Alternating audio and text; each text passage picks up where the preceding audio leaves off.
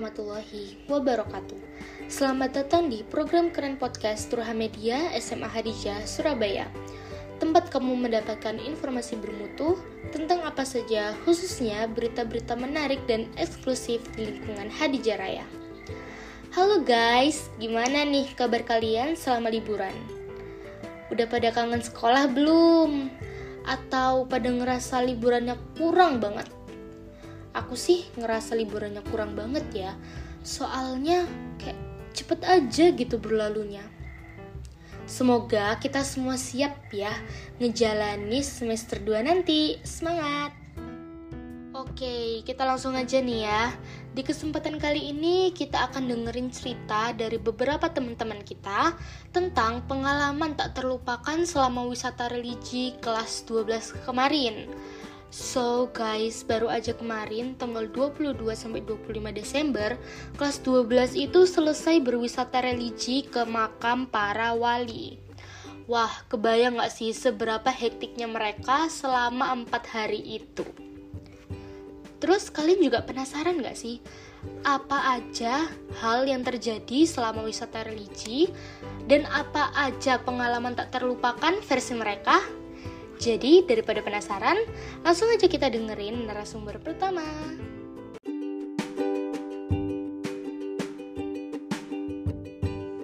Assalamualaikum warahmatullahi wabarakatuh Kenalin, aku Nadia Putri dari kelas 12 MIPA 1 Jadi pengalaman tak terlupakan yang aku kenang selama Wali Songo itu um, kayaknya waktu naik ojek di Sunan Muria itu ojeknya tuh ojek racing gitu kan. Karena memang medannya itu uh, nanjak jadi ojeknya tuh nggak bisa pelan. Kok jalan pelan itu kemungkinan dia bakalan mundur dan nggak kuat nanjak. Jadi di situ kayak um, subuh subuh kan itu baru masih kriep kriep matanya itu kita naik ojek dan ojeknya tuh racing kebut kebutan kayak gitu bener-bener langsung mata tuh langsung melek. Dan dan langsung siaga bangun gitu loh dan pusing juga. Karena sebelumnya aku udah ada pengalaman waktu wali 8 pas SMP jadi nggak begitu kaget ya. Cuman karena teman-teman aku yang baru pertama kali um, naik ojek racing di Sunan Muria tuh kebanyakan ya pada kayak ketakutan dan ngeluh gitu kayak gak berani naik lagi. Tapi beberapa juga ada yang bilang kalau itu seru tapi menurut aku pribadi emang seru sih. Cuman emang serem aja terus selain itu um, momen yang gak akan aku lupain lagi itu waktu di penginapan Sunan Gunung Jati di Cirebon. Kenapa? Karena ini ada cerita lucu sih di situ. Nah, uh, kita tuh kan penginapannya bukan penginapan yang bintang 5 yang bagus kayak hotel gitu kan enggak ya.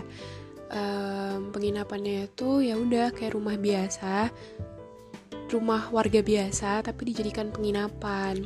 Gak ada kasurnya juga sih jadi kita tuh tidurnya tuh lesehan jadi kayak ikan pindang dijejer gitu tidurnya seadanya.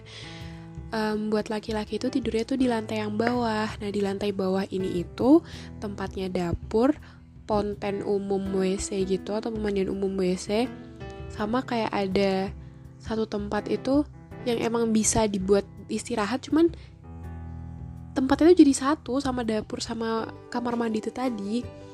Jadi anak cowok-cowok itu kan di bawah yang cewek-ceweknya di atas. Pokoknya masih layak buat tidur tuh yang cewek-cewek yang masih aman. Nah terus habis gitu um, di situ tuh ya udah kita jajar-jajar kayak ikan pindang gitu kan. Udah kayak nggak mikirin udah kayak pasrah yang penting bisa tidur yang penting bisa uh, ngeselonjorin badan udah kayak gitu. Ternyata besokannya di bis tuh ada cerita unik kayak anak cowok-cowok nih pada bilang um, ini di bawah tuh bau lodeh karena jadi satu sama dapur gitu.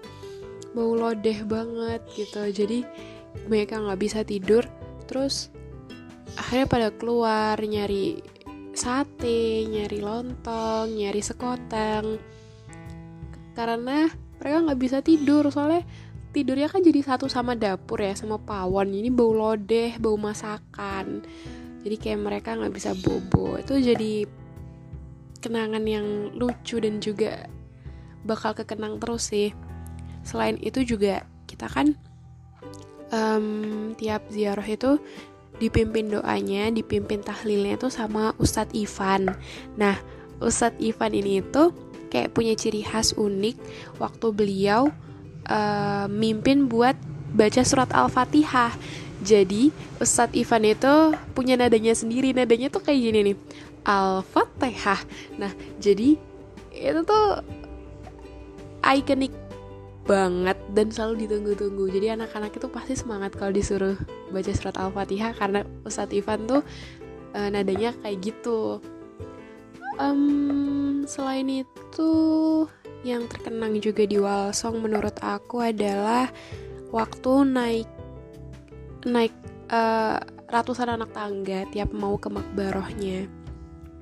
Kan um, makamnya Sunan-Sunan itu tinggi-tinggi ya jadi kita emang diharuskan buat naik tangga. Nggak semua Sunan itu bisa ditempuh pakai ojek soalnya kalau Sunan Muria itu kan emang bener-bener tinggi banget.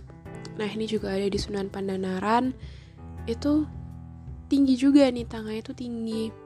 Waktu naik itu bener-bener kerasa banget ya sampai kaki gemeteran itu juga udah pasti jelasnya keinget terus di kepala aku. Setinggi apa kayak pagi-pagi. Ibaratnya tuh kayak naik gunung aja. Cuman ya apa ya itu semua jadi seru karena dilakukannya bersama-sama. Mungkin kalau sendirian aku udah nangis kali ya tapi emang karena adanya kebersamaan itu tadi semuanya jadi seru dan terkenang. Mungkin kalau dari aku segitu aja sih yang bisa aku ceritain. Assalamualaikum warahmatullahi wabarakatuh. Assalamualaikum. Halo, namaku Akila Salma Mufida dari kelas 12 IPS 1 Jadi, selama 4 hari perjalanan ziarah Wali 9 kemarin uh, Menurutku pengalaman yang paling berkesan tuh waktu di Sunan Bonang di Tuban. Jadi uh, sebelum acara ziarah wali sembilan ini kan kita dikumpulin seangkatan untuk sosialisasi kayak pemberitahuan terkait uh, jadwal, terus apa-apa aja yang perlu dibawa, sampai terkait uh, rincian pembayaran ojek, becak, bahkan angkot uh, tiap kita ke sunan-sunan tersebut. Nah di rincian itu tuh waktu di Sunan Bonang kita berangkatnya naik becak uh, itu bayar 15 ribu. Terus pulangnya juga naik becak, tapi bayarnya 20 ribu. Tapi uh, pas aku ke Sunan Bonangnya langsung, itu tuh pas berangkat bener Aku sama temanku berdua naik di satu becak, itu bayarnya 15 ribu. Kita bayar nih ke abang becaknya. Tapi pas pulang, uh, aku juga masih berdua sama temanku di satu becak uh, Bapak becaknya tiba-tiba ngomong Dek, ini nanti bayarnya 20 ribu per orang ya. Terus aku bingung dong aku tanya loh pak emang yang lain juga bayarnya 20 ribu per orang? Terus bapaknya bilang iya yang lain juga segitu. Nadanya tuh kayak meyakinkan banget gitu loh terus aku sama temanku kayak lirik-lirikan dong. Kok kayak ada yang aneh? Tapi ya udahlah kita iyain aja daripada diturunin di tengah jalan kan. Terus udah nih uh, bapak becak yang nganterin sampai parkiran bus-bus aku sama temanku bayar. Aku 20 ribu temanku 20 ribu. Jadi kita tuh satu becak yang harusnya bayar 20 ribu aja tapi malah bayar 40 ribu. Terus ya udah bapak bapak becaknya nerima bilang makasih gitu kan. Terus aku nyamperin teman-temanku sama ada wali kelasku. Terus aku tanya kayak eh kalian bayar berapa? Terus mereka bilang 20 ribu lah. Terus aku hah? Aku lu bayar 40 ribu. Terus temanku tanya lo kok bisa? Terus aku cerita kayak ya nih bapak becaknya minta bayar 20 ribu per orang. Jadi kita satu becak bayarnya 40 ribu. Terus temanku kayak wah kamu dibohongin. Kayak pokoknya uh, nyalah-nyalahin aku dan temanku gitu lah. Tapi ya nyalah-nyalahnya nyalah-nyalahinya tuh kayak in positive way kan. Itu karena uh, kok bisa sih kita ketipu gitu. Terus wali kelasku akhirnya bilang kayak ya udah nggak apa-apa diniatin sedekah aja. Aku yang awalnya kayak sedih dan bingung kayak wah dua puluh ribuku terbuang gitu aja terbuang sia-sia gitu aja. Jadi kayak langsung oh ya udah diniatin sedekah aja. Ya udah itu sih yang paling berkesan dan tidak pernah akan aku lupakan aku kena scam di Sunan Bonang. Terima kasih Assalamualaikum warahmatullahi wabarakatuh. Halo semuanya, perkenalkan aku Zaidan Okmaja dari kelas 1253 Jadi hari ini izinkan aku bercerita tentang pengalaman selama di Wali Songo ya. Menurut aku, di Wali Songo kemarin itu yang paling berkesan itu waktu di Sunan Kudus. Itu cuacanya panas banget pas itu. Karena panas banget, jadi tenggorokan aku tuh kering kerontang yang sampai gak make sense. Jadi kita butuh yang seger-seger dan dingin-dingin dong. Nah kebetulan di situ ada bapak-bapak jual es dawet guys. Nah es dawetnya itu harganya 5000 dan diwadain sama plastik kiloan gitu. Dan itu porsinya banyak banget sih jujur. Itu kalau misalnya dituang di gelas gede itu kayaknya muat dua gelas gede deh. Itu aku minumnya sampai puas sampai kembung. Kayak wah itu dawet terenak yang pernah aku minum sih Terus waktu perjalanan balik dari Sunan Kudus ke parkiran bus itu kan kita naik angkutan umum ya. Itu uh, menurut aku ngakak banget sih, kocak banget. Soalnya kan tiap angkutan umum itu kan dijatah ada berapa orang berapa maksimal yang bisa ditampung gitu kan. Nah, waktu itu angkot yang aku naikin itu udah full banget. Tapi yang herannya itu walaupun angkotnya udah full bapak supirnya itu masih teriak-teriak kurang lima kurang lima. Aku mikir kayak wasem. Kayak astagfirullahaladzim kok ini tuh udah penuh pak gitu kayak sempet-sempetnya masih teriak kurang lima kurang lima. Dan aku juga dengar dari cerita temen aku katanya angkotnya dia itu sampai mogok karena kelebihan muatan. Jadi mereka tuh harus dorong angkotnya bareng-bareng sambil bapak supirnya tuh ngomel-ngomel. Kan kayak ya Allah kok bisa ya sekocak ini? gitu loh. Itu pengalaman yang tak terlupakan juga sih. Jadi selama Wali Songo kemarin yang paling berkesan dan kocak di pikiran aku ya cuman di Sunan Kudus itu. Kayaknya di Sunan lain juga seru-seru banget tapi yang paling berkesan menurut aku di Sunan Kudus itu. Jadi sekian dari aku. Terima kasih. Wassalamualaikum warahmatullahi wabarakatuh. Assalamualaikum warahmatullahi wabarakatuh. Halo, aku Balkis dari kelas 12 IPS 1. Nah, di sini itu aku bakal menceritakan tentang uh, perjalanan ziarah Wali 9 yang aku laluin sama teman-teman seangkatan Refti kelas 12 kemarin mungkin kita langsung aja ke beberapa hal atau momen-momen yang paling memorable buat aku waktu di perjalanan ziarah ini. Yang pertama adalah menginap di Sunan Gunung Jati. Nah, aku kan sebenarnya uh, anak Hadijah sejati. Jadi aku udah pernah wali 5 sama Hadijah. Wali 8 juga udah, tinggal wali 9 ini kemarin. Nah, di wali 9 ini yang paling terakhir dikunjungin itu Sunan Gunung Jati di Cirebon. Nah dari Wali 5 dan Wali, Wali 8 itu aku kan belum pernah. Dan ini experience pertama kali ke sana. Dari awal uh, sebelum berangkat itu guru BK Bu Lulu dan Bu Leli juga itu sudah memperingatkan untuk kita hati-hati banget di Sunan ini nggak uh, tahu ya kita disuruh bikin pagar betis. Pagar betis itu kayak uh, maksudnya yang cowok di pinggir di luar yang di dalam itu yang cewek. Jadi kita membentuk barisan tapi yang cowok itu melindungi yang cewek. Nah kita dikasih woro-woro kayak gitu kan. Terus uh, kita juga disuruh uh, dilarang mengeluarkan uang di depan orang-orang uh, pengemis gitu aku kira kan kayak pengemisnya ya cuman beberapa doang kan. Ternyata itu dari perjalanan awal sampai menuju makam Sunan Gunung Jati ini mereka berjajar uh, buat minta uang kita tapi sambil maksa-maksa gitu. Jadi temanku ada yang kayak ditutupi jalannya. Kalau mereka nggak ngasih uang itu ditutupin. Terus pokoknya mengganggu banget gitulah. Dan dengan kedok untuk kebersihan makam padahal uh, sampai atas pun sebenarnya ya nggak berpengaruh banget kalau kita ngasih. Jadi sepanjang jalan itu aku pegang sama temanku. Sebenarnya bukan teman ya. Kita kebetulan pas itu sebelahan jadi aku mau nggak mau pegang sama dia untuk melindungi diri kita masing-masing. Tapi pegangan sambil megang tas sambil nunduk lihat bawah jalan terus nggak tahu di depannya itu ada apa pokoknya jalan sampai kita sampai di makam. Karena semenakutkan itu. Oh iya dan kayaknya aku lupa menyebutkan kalau kita di Gunung Jati ini sekitar jam satu malaman. Jadi itu sebenarnya salah satu faktor yang menyebabkan kita di Gunung Jati ini menegangkan banget. Nah di Gunung Jati ini kita belum selesai ya, karena kondisinya tuh malam, tengah malam. Jadi waktu balik dari makam habis ziarah, habis itu doa, kita turun dari situ kita ke penginapan.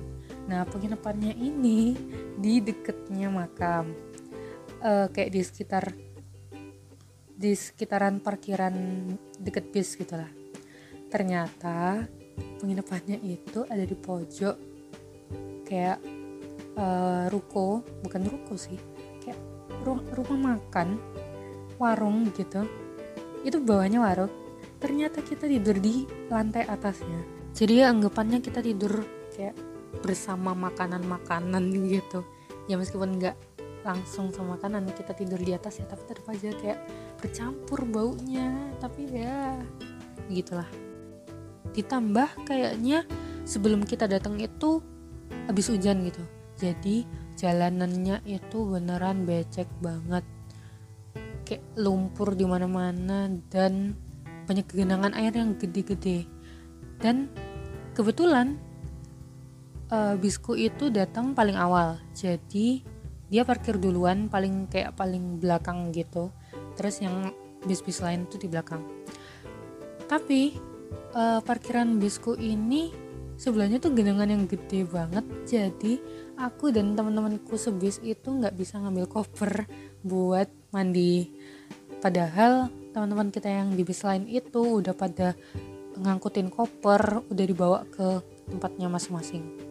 Jadi aku sama teman-teman sebisku itu naik duluan ke atas ke tempat penginapannya ini dan kaget karena kita kayak tidur di musola. Bentuknya tuh kayak musola cuma dikasih bantal-bantal gitu dan kita kayak Hah, kita beneran tidur di sini?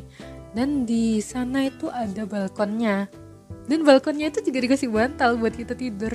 Jadi kita disediakan untuk tidur di situ.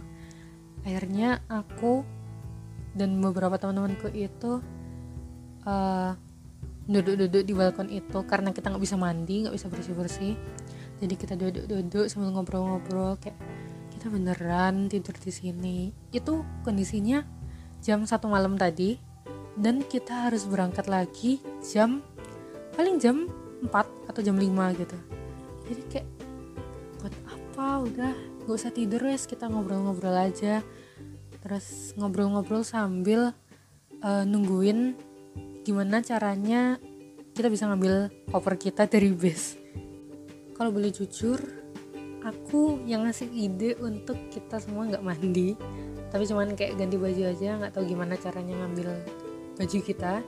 Tapi uh, melihat kondisi itu aku kayak berpikir gimana kalau kita ganti aja nggak usah mandi. Apalagi kamar mandinya nih sangat terbatas dan orangnya banyak.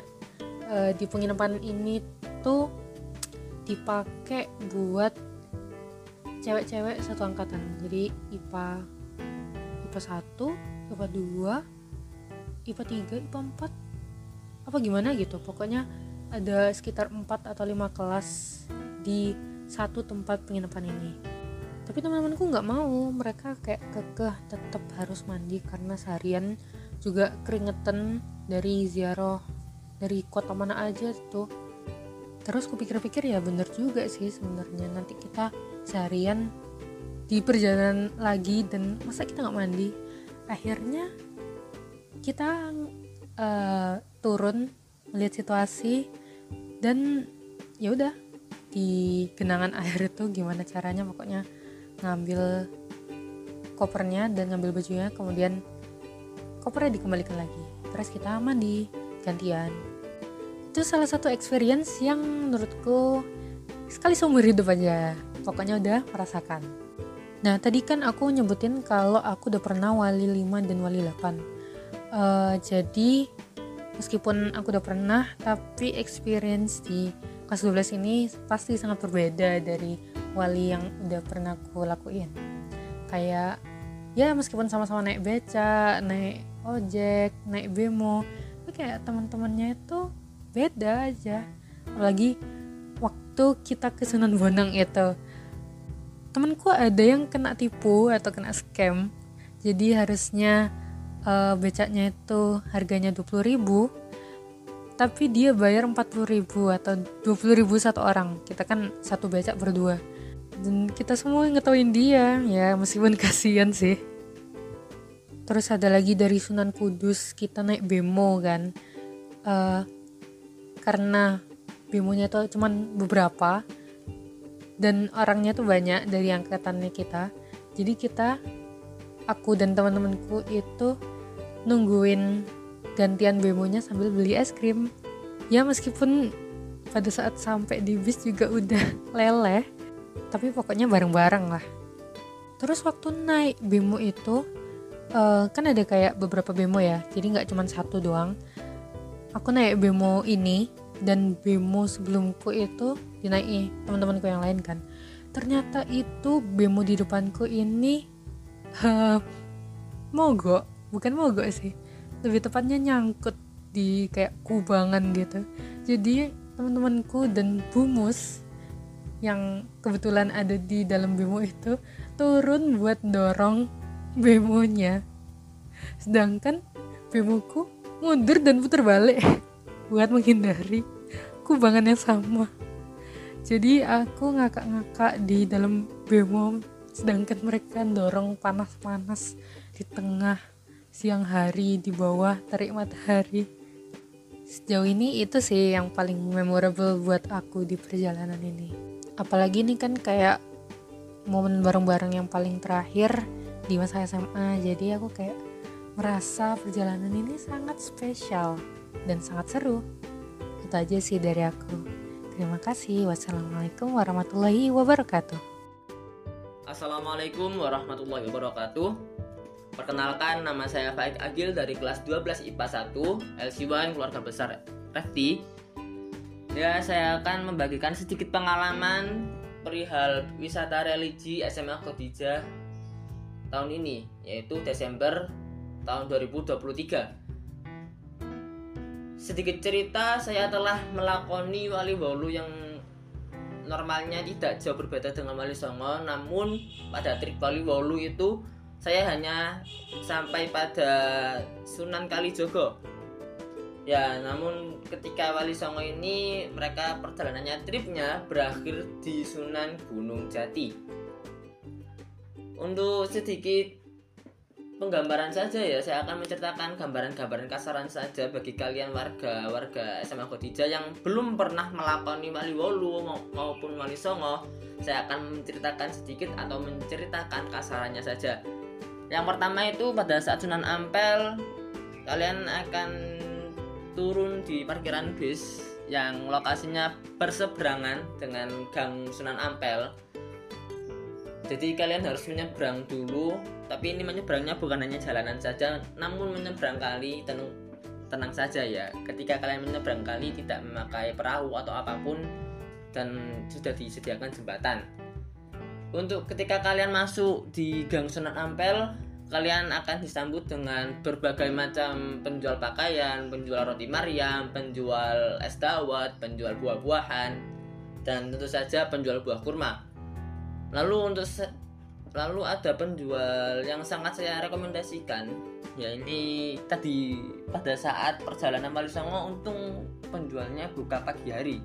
Itu kebab ampel. Harganya murah 15 ribuan. Posisinya dekat dengan wudhu putra yang sedikit membungkuk itu atau toilet putra. Lalu ada juga klunya di dekat toilet umum yang berbayar itu. Lalu untuk yang kedua pada saat Sunan Giri ini posisi parkiran bus dengan komplek makamnya itu jauh. Jadi kita sebagai para peziarah itu diharuskan memakai ojek setempat di mana harganya itu kemarin per orangnya 5000 namun pihak Gojek eh pihak Gojek pihak ojeknya itu menyarankan satu ojek satu kendaraan buat dinaiki dua penumpang. Jadi ya bayarnya 10000 ya tetap saja sama sih. Per orangnya 5000 ya dengan pengalaman yang sangat sangatlah berpengalaman dari para tukang ojek mereka menyapu bersih para medan yang yang dilewati ketika mengantar para peziarah. Lalu untuk pulangnya sendiri ini saya sering kena korban ya. Pada saat 2020 juga saya udah kena korban di mana kaki saya kena knalpot. Lalu di tahun ini saya kena lagi knalpotnya. Ya bukan main-main. Saya kira knalpotnya masih dingin, ternyata udah panas. Namun untuk untuk kenyamanannya ketika turun ya lumayan lebih desak-desakan ya daripada ketika kita pas naik. Nggak tahu aja rasanya kayak lebih mengerikan gitu. Lalu ketika kalian akan membayarnya ketika turun itu kita membayar 15.000 untuk dua orang. Berarti per orangnya 7 7.500 oke selanjutnya kita ke Sunan Derajat. Untuk Sunan Derajat ini komplek makamnya tidak jauh dari parkiran bis. Ya nggak jauh. Ya pokoknya kalian jalan kaki harus nyampe loh setelah itu kalian bakalan ada yang namanya itu ya wis banyak sekali penjual bakwan bakwannya itu bakwan udang udah wis kalian kelihatan banget itu bakwan udang baunya bau bau daerah pesisir pantai ya kayak gitulah Lalu yang paling ciri khas di Sunan Derajat ini terdapat pentol. Ini pentol yang worth it. Bisa kalian coba. Pentol urat harganya itu mesti 5 ribuan di Sunan Derajat dan per tahun itu bentuknya nggak pernah berubah. Wis besarnya itu segitu terus gitu loh. Ya worth it lah, enak buat kalian beli ketika di Sunan Derajat. Jangan dilewatin juga itu. Lalu selanjutnya ketika perjalanan selanjutnya menuju Asmara Kondi. Pada saat asmara kondi ini kita diharuskan untuk mandi ya. Jujur aja ketika kita melakoni perjalanan dari Ampel ke derajat itu panas guys. Panas bener-bener panas yang perkiraannya bakalan ada hujan nggak ada hujan sama sekali. Jadi selama Ampel kiri derajat kita semua mandi sauna mandi keringat. Sudah itu kita di Asmoro Kondi banyak sekali para penumpang peziarah dari wisata religi SMA Godija ini mandi ya karena emang Asmoro Kondi ini terkenal dengan seribu kamar mandinya. Namun saya tetap merekomendasikan kalian untuk mandi di masjidnya. Beneran. Bagus Ali. Daripada kalian bayar dengan kondisi seperti itu mending kalian di masjid terutama yang laki-laki. Masjid itu kamar mandi paling belakang setelah tempat wudhu itu rekomendasi sekali. Bersih dan nyaman. Lalu selanjutnya setelah kita dari Asmara Kondi melanjutkan melanjutkan perjalanan ke Sunan Bonang tempatnya sama seperti Sunan Ampel Sunan Giri.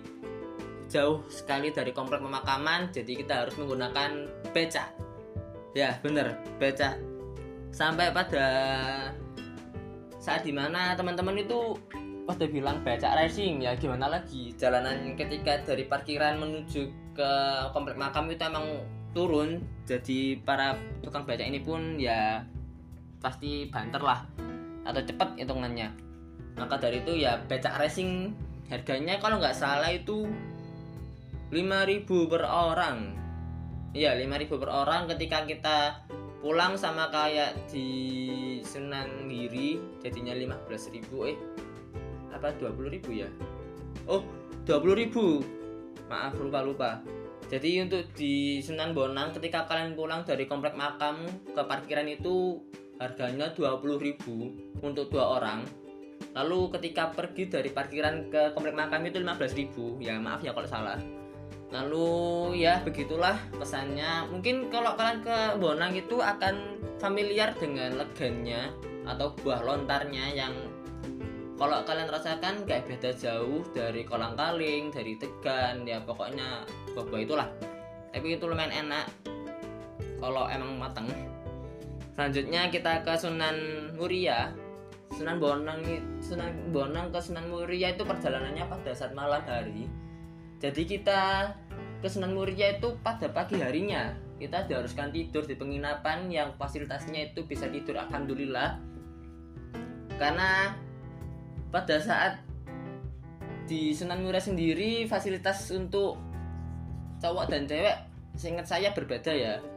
Untuk fasilitas dari cewek sendiri itu penginapannya terdapat kamar-kamar dan juga kasur. Di mana kamarnya bisa dipisah dan ada aula utama di tengahnya untuk yang penginapan cewek. Tapi untuk yang penginapan cowok ini di satu gedung mereka memiliki dua kamar besar kamar atas sama kamar bawah. Itu untuk satu angkatan laki-laki lah dua kamar itu. Ya menjalin silaturahmi tidurnya berdekatan. Selesai dari situ pagi harinya kita dibangunkan oleh Bapak Sedik tercinta untuk sholat subuh. Setelah melakukan sholat subuh kita pergi ke Sunan Muria. Tentu saja Sunan Muria ini pun memiliki medan atau jarak yang jauh ya antara parkiran dengan komplek pemakaman. Dan komplek pemakaman sendiri ini di atas bener-bener naik ke atas naik ke gunung. Lalu untuk tarif dari Sunan Muria ini sendiri kalau nggak salah 15.000 naik turun. Ya naik turun 15.000 jadi kalian PP 30.000 setelah dari Sunan Muria ini saya rasa yang jadi apa ya ingatan atau kenangan paling bagus ya viewnya. Ketika kalian naik kalian akan disuguhi dengan sunrise dengan kondisi matahari terbit dan juga golden hour bagi kalian cewek-cewek yang sering sekali foto itu ada sedikit spot ketika kalian keluar dari Sunan Muria menuju pangkalan ojek itu kalian ke kiri aja nanti ada jalanan ke atas itu ada spot yang bener-bener golden hour banget buat kalian para cewek. Lalu selanjutnya kita pergi ke Sunan kali coba apa Sunan Kudus ya? Pokoknya intinya antara dua itu. Kali Jogo kelihatannya ya. Di Sunan Kali Jogo sendiri sebenarnya nggak beda jauh sih bahkan yang familiar atau yang familiar yang memiliki kenangan di Sunan Kalijogo ini tentang penitipan sandalnya. Di mana sandal ini tidak boleh untuk dibawa ke komplek makam dan harus dititipkan di petugasnya. Ya alhamdulillahnya bayarnya seikhlasnya guys. Nggak 5000 nggak bayar kresek 2000 intinya ketika kalian di Sunan Kalijogo ini ingat pesan dari penjaganya kalau dilepas ya dilepas saja jangan sampai ngelawan. Karena ya begitulah. Emang tradisinya juru kunci sendiri yang mengetahui medan dari makamnya sendiri. Lalu untuk Sunan Kudus itu memiliki medan sama kayak sunan-sunan lainnya ya. Jadi kita perlu menaiki becak.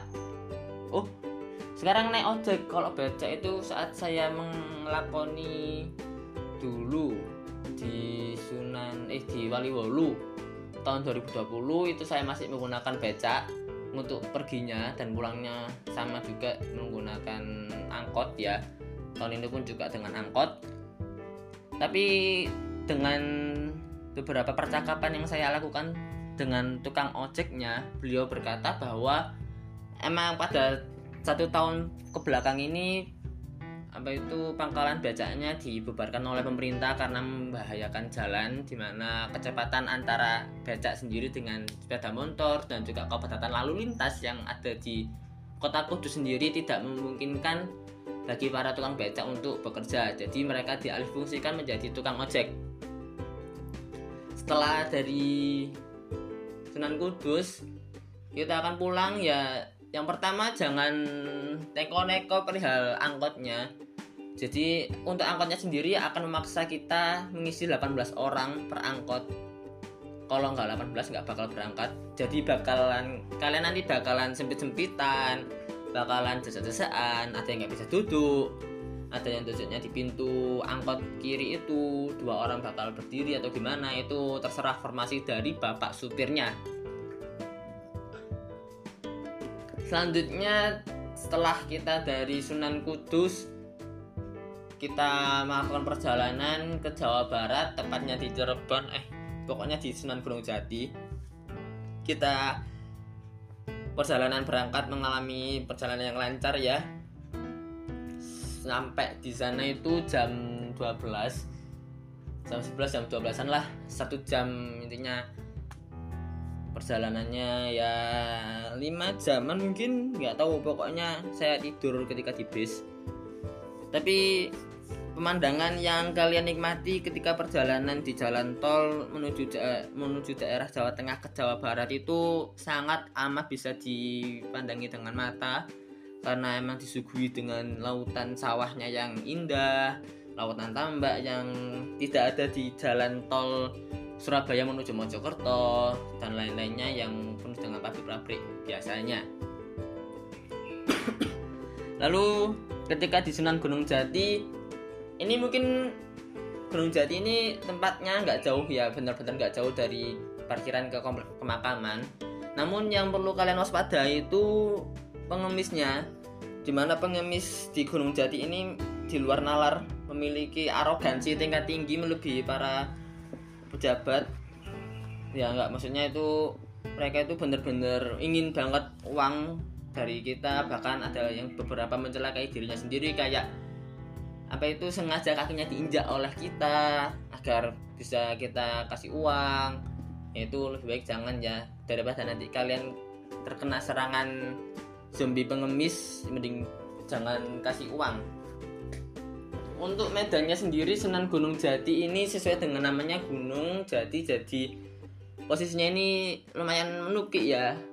Lumayan naik ke atas dengan medan atau bebatuan bata-batanya nggak rata. Jadi kadang ada yang tinggi ada yang rendah ada yang jarak antara anak tangga satu kan anak tangga dua itu jauh. Jadi begitu untuk penginapan di Sunan Gunung Jati ini nggak beda jauh dari Sunan Muria namun lebih bermasyarakat di mana lantai satunya itu langsung terhubung dengan warkop. Jadi para siswa yang nggak bisa yang tidak bisa tidur itu bisa langsung pergi ke warkop untuk melaksanakan makan dan lain-lainnya. Lalu setelah itu kita tidak hanya melakukan perjalanan pada Wali Songo ada juga perjalanan ke Aulia Sunan Raden Raden Santri Aulia Ki Ageng Pandanaran. Pada saat Raden Santri ini atau Gunung Pring tidak jauh berbeda daripada yang lainnya namun dia tetap medan antara Gunung Pring sendiri dengan Pandanaran itu apa ya sama-sama naik namun lebih santai naik de, naik di Gunung Pring. Untuk posisi komplek makam dengan parkiran sendiri itu nggak beda jauh jadi kalian cuman cuman perlu keluar dari parkiran lalu belok kanan sudah menuju ke Sunan Gunung Pring atau kira Aulia Raden Santri. Setelah itu kalian akan melakoni perjalanan ke Jogja. Ya Jogja. Jadi kalian akan pergi ke Heiha Skyview. Nggak tahu lagi kalau kok kalian ya. Jadi ketika saya setelah dari Gunung Pring pergi ke Heiha Skyview kesepakatan sekolah dengan travel. Lalu ada beberapa sedikit pengunduran jadwal di mana ketika kita mengarah ke Jogja kita terjebak arus macet Natal. Jadi kita terjebak sekitar tiga jam di tol. Jadi rundown itu sangat amat mundur dari yang awalnya kita harus ke oleh-oleh dulu baru ke Hea Skyview kita nggak sempet ke oleh-oleh. Sempet sih ke oleh-oleh cuman bentar lalu kita ke Hea Skyview namun ke ke Hea Skyview nya pun itu kita jam 9 ke jam 10 dari jadwal yang awalnya jam 4 sampai jam 6 dan kita oleh-oleh pun itu dari jam 3 jam 4 jadi kita hanya ke pusat oleh-oleh jam 8 sampai jam 9 atau jam 7 jam 8an ya begitulah. Intinya kita mengalami keterlambatan jadwal ketika di Sunan nih ketika perjalanan ke Jogja. Setelah dari Skyview kita melakukan perjalanan menuju ke penginapan Sunan Pandanaran, Pandanaran atau Ki Ageng Pandanaran bertepat di intinya di Sunan Ki Ageng Pandanaran ini itu sama seperti Sunan Gunung Pring namun lebih naik ya medannya anak tangganya lebih tinggi lebih ke atas. Lalu ketika kalian ke Sunan Dayat atau Ki Ageng Pandanaran ini akses pintu masuknya hanya cukup untuk satu orang ya. Jadi ketika kalian menunggu atau ketika kalian mau masuk itu akan sangat amat tergantian. Tergantung jumlah rombongan yang ada di dalamnya. Ketika kalian lama menunggu rombongan di dalam untuk keluar kalian bisa menikmati view indah yang ada di samping kiri pintu masuk. Jadi pintu masuk sendiri itu ada pintu satu sampai pintu dua. Nah pintu dua ini pintu menuju gedungnya. Namun pintu satu ini masih pintu luar gedung namun terdapat di halaman gedung lah nah pada pintu satu menuju pintu dua ini kalian bisa belok aja kanan langsung. Kalian akan menyaksikan pemandangan indah di sekitaran komplek makam Ki Ageng Pandanaran ini. Di tentu saja ketika kalian di sana kan setelah kalian menginap kalian di Ki Ageng Pandanaran pagi hari. Jadi kalian bisa menikmati view sunrise-nya yang masya Allah indah. Setelah itu jadi kalian sesuai dengan yang aku katakan tadi ya. Kalian gak hanya refreshing aja ya nggak hanya refreshing nggak hanya berdoa tahlil dan doa saja.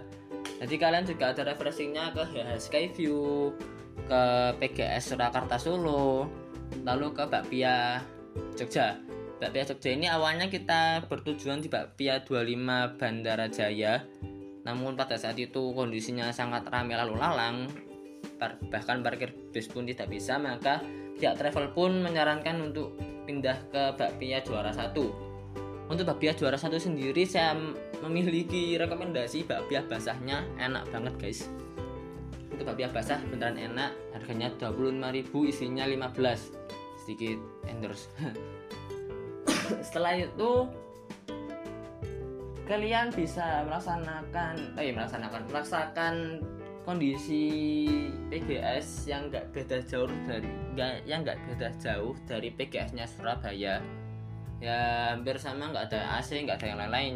Bener-bener pusat grosir Surabaya pusat grosir Surakarta Solo. Ya begitulah. Namun ketika kalian merasakan jenuh nggak tahu mau ke mana tenang saja. Deket sana ada alun-alun kota Solo. Alun-alun itu sendiri merupakan museum yang dapat kalian masuki dengan harga tiket masuknya itu 30.000 dan ya lumayan lah bisa melaksanakan museum keraton gitu. Di sebelah kanan dari museum keraton di museum keraton sendiri itu terdapat pasar klewer yang lebih mas yang lebih apa ya? Lebih enak buat tawar menawar daripada di PGA sendiri. Ya entah kalian bisa atau enggak atau kalian bakalan ke sana besoknya atau gimana intinya ketika kalian di alun-alun Surakarta atau di PGS manfaatkan waktu tersebut untuk berkeliling jangan hanya di PGS nya saja. Lalu selama persiapan Wali Songo ini kita akan dihimbau untuk menggunakan atau membawa peralatan yang sekiranya menjaga diri dari air hujan. Dan ya alhamdulillahnya nggak ada hujan sama sekali jadi full ketika kita wali satu yaitu Sunan Ampel hingga ke Sunan Kalijogo itu benar-benar suasananya panas ditambah posisi komplek pemakaman sendiri tidak bisa sembarangan diperluas dan mereka juga merupakan cagar budaya. Jadi sangat susah sekali untuk memperluas ya, memperluas tempatnya terutama di Aulia Ki Ageng. Pandanaran itu memiliki komplek pemakaman yang sepetak berukuran 12 kali 12 meter. Ya kurang lebih begitulah yang kurang lebih besarnya segitu jadi benar-benar berdasarkan seperti yang saya katakan tadi masuk pintu masuknya pun hanya satu orang saja. Setelah itu kalian perjalanan terakhir menuju perjalanan terakhir untuk kita itu menuju di Masjid Syekh Zayed Solo Alhamdulillahnya di Masjid Syekh Zayed Solo ini kita dikaruniakan hujan oleh Allah Subhanahu wa taala. ya saya bersama kawan-kawan saya yang tidak mau melepaskan momen-momen berharga ini hujan-hujanan dari menuju Masjid Syekh Zayed ini menuju ke parkiran bis bagaimana lagi dari yang awal rencana, rencananya kita akan terdampak hujan atau musim hujan namun kita sama sekali tidak mendapatkan hujan. Jadi kita benar-benar memanfaatkan hujan-hujan itu. Lalu setelah itu kalian akan sampai di Surabaya mungkin pada malam harinya. Dan ya kondisi itu kondisional tergantung dengan para penumpang dan supir bis juga mungkin itu saja cerita dari saya. Maaf apabila ada salah kata maupun percandaannya. Assalamualaikum warahmatullahi wabarakatuh. Assalamualaikum warahmatullahi wabarakatuh. Halo semuanya. Namaku Zakia Audrey Febriani dari kelas 12 MIPA 3 Kalian bisa panggil aku Audrey. Dan di sini aku diminta oleh tim Turham untuk menceritakan momen-momen yang tidak terlupakan pada saat kemarin di Wali Songo Start from momen yang pertama itu pada saat di Sunan Muria jujur aku sebelum Wali Songo waktu di Surabaya itu bener-bener udah nantiin banget ke Sunan Muria karena selain ibadah ibadah itu kan yang pertama ya karena itu tujuan utama kita. Yang selain ibadah itu aku pengen naik ojeknya buat kalian yang udah ke Muria pasti kalian tahu seseru apa naik ojek Muria. Karena naik ojek di Sunan lain tuh nggak ada yang seseru ini. Jadi kan letaknya Sunan Muria itu kayak ada di atas bukit atau atas gunung ya. Pokoknya tinggi gitu loh. Dan itu tuh kayak jalannya tuh harus nanjak. Tapi bukan yang nanjak banget itu loh. Jadi kayak dia kayak muter-muter-muter tapi nanjak. Paham nggak sih? Ya kayak itu nah kenapa kita harus naik ojek? Kenapa kita nggak jalan aja? Karena itu jauh banget. Kalau misalnya kalian naik eh kalau misalnya kalian tuh jalan kaki tuh jauh banget dan nggak memungkinkan karena kita kan masih ada destinasi lainnya gitu loh. Jadi ya pakai pakai yang tercepat aja. Akhirnya kita naik ojek naik ojek sorry. Terus uh, aku kan setiap wali itu pakai baju syari. Jadi aku nggak pakai tunik ataupun kulot nah syariku tuh bener-bener syari yang berlayer yang panjang.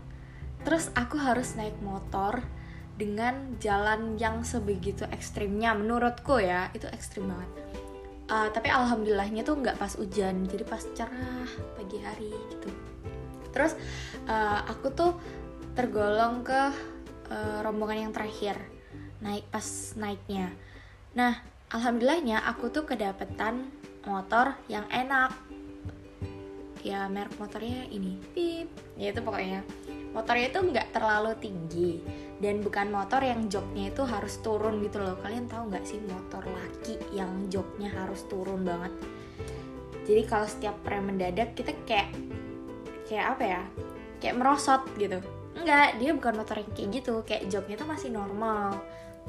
Nah pas naik aku tuh bener-bener diajak ngomong sama bapaknya jadi aku nggak ngerasa takut gitu walaupun serem juga gitu loh. Ternyata cara bawa motornya dia tuh sama kayak cara bawa motornya orang lain juga. Tapi uh, bedanya adalah motor yang ini tuh lebih pelan guys. Tapi aku sangat bersyukur sangat amat bersyukur akan hal itu karena aku jadi nggak perlu yang ketakutan banget gitu loh. Nah udah uh, singkat cerita udah sampai di atas Terus abis itu pas mau turun itu kan harus naik ojek lagi ya. Dan trek-trekan turun sama naik itu lebih sereman yang turun. Karena apa? Kalau turun itu aku ngerasa kayak lebih cepet aja gitu loh. Dan itu kan banyak tikungan-tikungan. Tikungannya tuh kecil tau gak sih? Jalannya uh, jalannya jalurnya itu cuman cukup untuk dua motor. Yang mana itu sempit banget. Kayak sempit banget cuman cukup untuk dua motor. Dan kalau kalian uh, lihat ke kiri itu udah jurang ke bawah. Coba kalian bayangin betapa seremnya gitu loh. Terus waktu turun aku tuh udah bilang ke temanku kalau misalnya aku nggak mau dapat motor uh, yang motor kayak motor laki gitu loh. Soalnya banyak banget ojek-ojek yang pakai motor laki. Karena aku ngerasa kalau kita pakai motor laki itu kan joknya agak turun ya. Jadi setiap ngerem atau apa pun itu pasti merosot gitu loh. Apalagi itu kan turunan. Nah aku takutnya tuh aku merosot gitu. Makanya aku nggak mau. Apalagi aku kan pakai rok kan jadi ribet gitu. Loh terus akhirnya aku bilang aku mau motor yang ini aja yang pip gitu ternyata aku dapatnya malah motor laki. Terima kasih terima kasih. Terus aku selalu minta izin buat pegangan ke orangnya. Aku dari berangkat emang aku selalu minta izin kayak pak uh, aku izin ya pegang bajunya atau apa. Nah aku minta izin dong pegang bajunya pegang kayak pinggang baju di pinggang gitu. Terus bapak itu bilang nggak usah eh jangan pegang. Itu mbak sama aja soalnya. Kayak sama aja bakal merosot merosot gitu loh. Terus aku bilang oh iya pak. Terus bapaknya bilang ini aja pegang pundak saya. Terus karena itu hal yang kepepet ya jadi aku kayak nggak bisa ngapa-ngapain aku pegang lah pundak bapaknya. Nah tangan lengan bawahku itu sebagai tumpuan biar kalaupun aku merosot uh, dadaku tuh gak nempel banget gitu loh. Paham gak sih kalian? Ya kayak gitu pokoknya. Nah ternyata benar. Pas turun tuh bener-bener semrosot itu guys. Dan tahu nggak sih pas tikungan itu lebih miring lagi daripada aku naik motor pas naiknya. Tau nggak kayak semiring itu. Kalian tahu motor GP ya mungkin kayak gitu sih. Soalnya aku nggak nggak buka mata waktu tikungan. Karena aku takut banget. Banget banget banget banget. Terus pas turun muka aku tuh udah pucet pucet. Aku tuh bingung ya mau ketawa mau sedih atau mau gimana. Soalnya aku ngebayin kayak pasti muka aku elek banget gitu loh di situ pas lagi ketakutan. Terus momen kedua adalah waktu saat di Kudus astaga. Sebenarnya aku sangat sangat susah suka dengan bangunan Menara Kudus karena jujur sunan yang paling aku suka itu Sunan Kudus karena bangunannya tuh kayak bagus gitu loh. Ya yang lain juga bagus cuman aku lebih gimana ya pokoknya aku suka lah bangunannya Sunan Kudus. Apalagi Menara Kudus itu kan. Nah pas kita datang itu naiknya naik ojek. Ojeknya ya biasa aja. Terus di Kudus itu panas banget. Ya Allah ya Allah. Kalau kalian bilang Surabaya lebih panas no. Kudus lebih panas. Terus abis itu ternyata pulangnya itu naik angkot. Nah angkot itu di dibuat untuk 18 sampai 20 orang. Kayak kalian bayangin 18 sampai 20 orang di dalam angkot dan pas mau balik ke bis perjalanan balik ke bis itu ternyata macetnya masya Allah subhanallah semacet itu. Terus kayak itu panas desek-desekan. Akhirnya kita tuh bener-bener nggak ada tenaga untuk ngobrol. Jadi di bis tuh ada yang ngobrol ada yang diem. Aku bener-bener kepanasan banget banget. Terus turunnya tuh kita harus jalan lagi dan ya walaupun itu panas tapi oke okay, itu sangat seru. Terus ada uh, bemo lain yang katanya tuh harus ngedorong. Jadi mereka tuh kayak turun gitu suruh dorong bemonya karena bemonya tuh masuk ke selokan atau apa gitu. Aku aku nggak tahu. Pokoknya kayak mereka tuh dorong gitu loh. Bahkan ada anak yang jalan kalian bayangin. Dia disuruh turun dan jalan. Terus uh, momen terseru ketiga adalah saat di gunung Sunan Derajat bukan Sunan Derajat Sunan Gunung Jati. Nah di Sunan Gunung Jati ini kan kita harus nginep ya jadi kita sampainya tuh malam malam banget. Aku lupa tapi jam berapa soalnya selama perjalanan tuh aku bener-bener nggak lihat jam bahkan nggak sempat gitu loh saking hektiknya. Jadi pokoknya itu malam aku inget tengah malam karena jalanan tuh udah sepi banget. Terus kita itu nggak uh, ke penginapan dulu jadi harus ke ziarah dulu ke makam dulu baru baliknya ke penginapan. Nah waktu ziarah itu aku yang aku suka adalah kita tuh kayak dijaga gitu loh kan sih? Jadi kita bentuk formasi yang mana kanan kiri tuh harus cowok.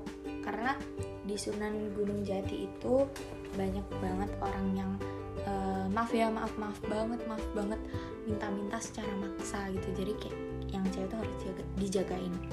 Nah yang seru adalah waktu saat di penginapannya. Jadi aku expect penginapannya itu bakal dingin karena itu tuh uh, kayaknya habis hujan deh. Terus waktu di makamnya itu juga apa ya masih ada angin dingin dinginnya gitu loh. Walaupun gak sedingin waktu di Muria.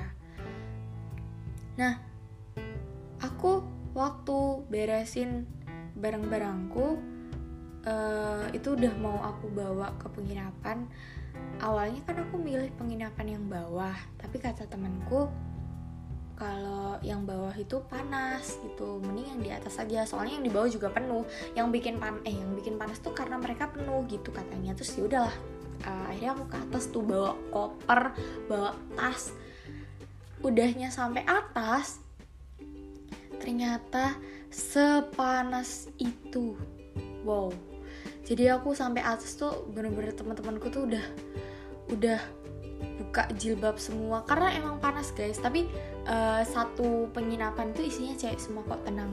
Even mereka buka jilbab juga itu nggak apa-apa karena cewek semua dan tertutup. Dan itu bener-bener mereka tuh kayak cacing kepanasan gitu loh delosor sana delosor sini. Bahkan ada yang duduk di kayak balkon teras gitu. Tapi balkonnya tertutup dan itu mereka tidur di situ guys. Kalian bayangin.